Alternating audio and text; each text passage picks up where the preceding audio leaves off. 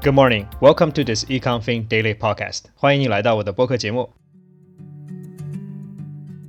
各位听友，早上好，今天是二零二二年四月二十日，星期三。Today is Wednesday, April twentieth, twenty twenty-two. Earth Day 2022 will fall on Friday, April 22nd, and this year's theme is Invest in Our Planet. 今天的新闻呢，都是有关于本周的所谓地球日。The first piece is from CNBC.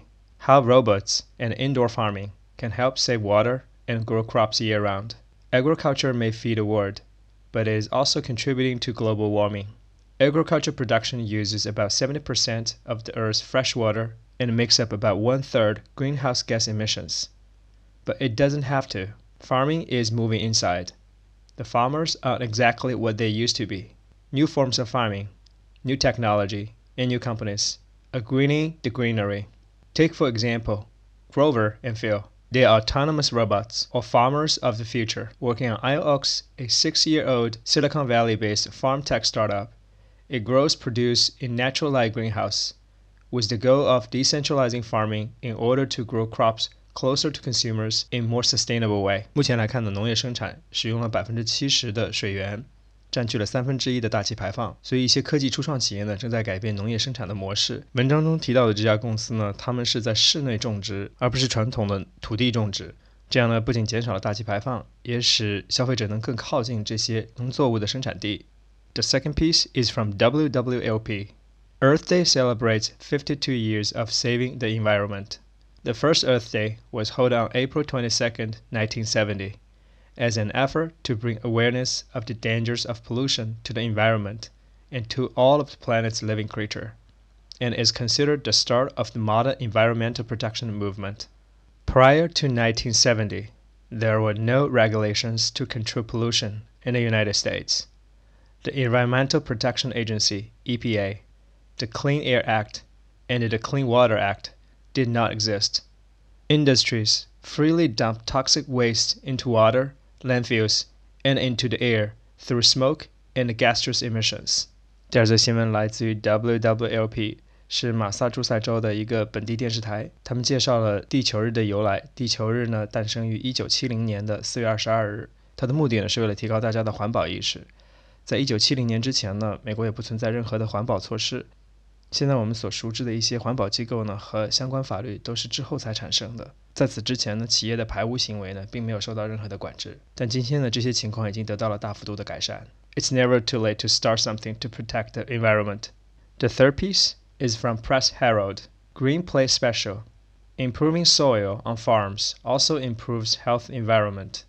Regenerative agriculture compromises a set of farming practices that help crops most efficiently pull carbon from the air and sink it underground to improve soil health, combat climate change, and increase crop yields. Talking about these practices can lead you down a rabbit hole as fast as the Easter Bunny can. Literally speaking, rabbit holes running through topsoil in balanced ecosystems have several regenerative qualities. They allow air to reach plants' roots and giving them space to grow. The tunnels created by innate critters really also help water properly drain through the soil. And the critters themselves leave nutrient-dense droppings that act as natural fertilizers. 第三则新闻来自于 Press Herald，它是介绍了一种更环保、更 sustainable 的 agriculture practice，也就是耕种的方法。它的核心呢，就是用更自然的方式来耕种农作物。比如说，他这里举了一个例子，就是说所谓的 rabbit holes，就是树洞的意思。 它能让空气呢直接达到植物的根部，让它们有更大的生长空间。同时呢，也给生物创造了一个所谓 tunnel，让土地里的水能更好的蒸发，生物留下的排泄物呢，也能作为肥料，能帮助植物的生长。This topic is way out of my league, but I think any practice which will help the environment should be cherished and applauded. The fourth piece is from One Green Planet. Is glass good for the environment? Glass was first made around 3500 BC in Egypt and eastern Mesopotamia. For the next 7,000 years, artisans preferred the arduous task of glassmaking. Today, you can buy glass products almost everywhere.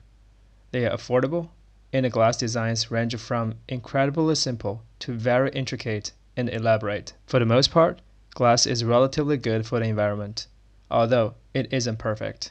Here is everything you need to know about your favorite wine glasses or windows looking out onto your garden or city space. 第四则新闻呢，则来自于 One Green Planet，他向大家介绍了玻璃是否是环保的。据记载呢，玻璃在公元前三千五百年已经在埃及和东美索不达米亚平原出现了。经过几千年的发展呢，玻璃制品的制作工艺呢已经非常完美了。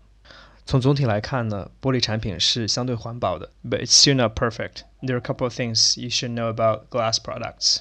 在今天环保意识越来越强烈的环境下呢，我想大家对所使用的产品都想知道它是否对我们的整个环境会有影响。In general, glass products are way better than plastics.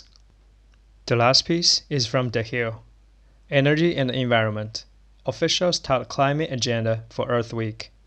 The Biden administration is making its Earth Day pitch. Asbestos danger are expected to linger despite federal action, and Elizabeth Warren is warning that a lack of climate action would invite midterm disaster.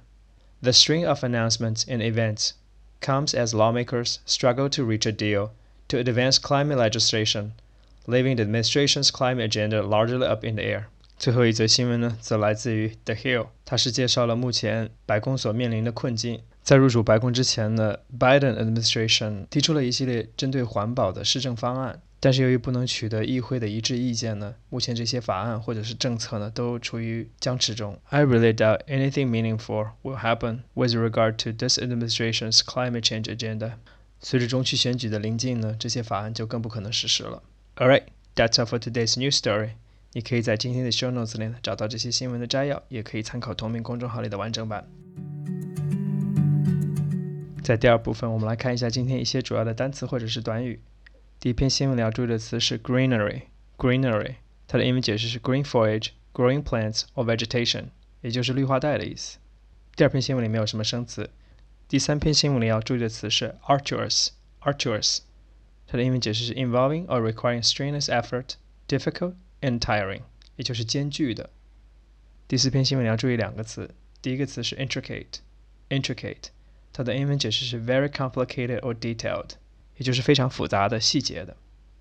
第二个词是 elaborate，elaborate，它的英文解释是 involving many carefully arranged parts or details，detailed and complicated in design and planning，也就是非常细节的、精致的。 在今天的 show notes 里呢，你可以找到这些单词的中英文解释，供你做参考。All right, that's all for today's program. Thank you for listening, and see you next time. 非常感谢你的收听，我们下期再见。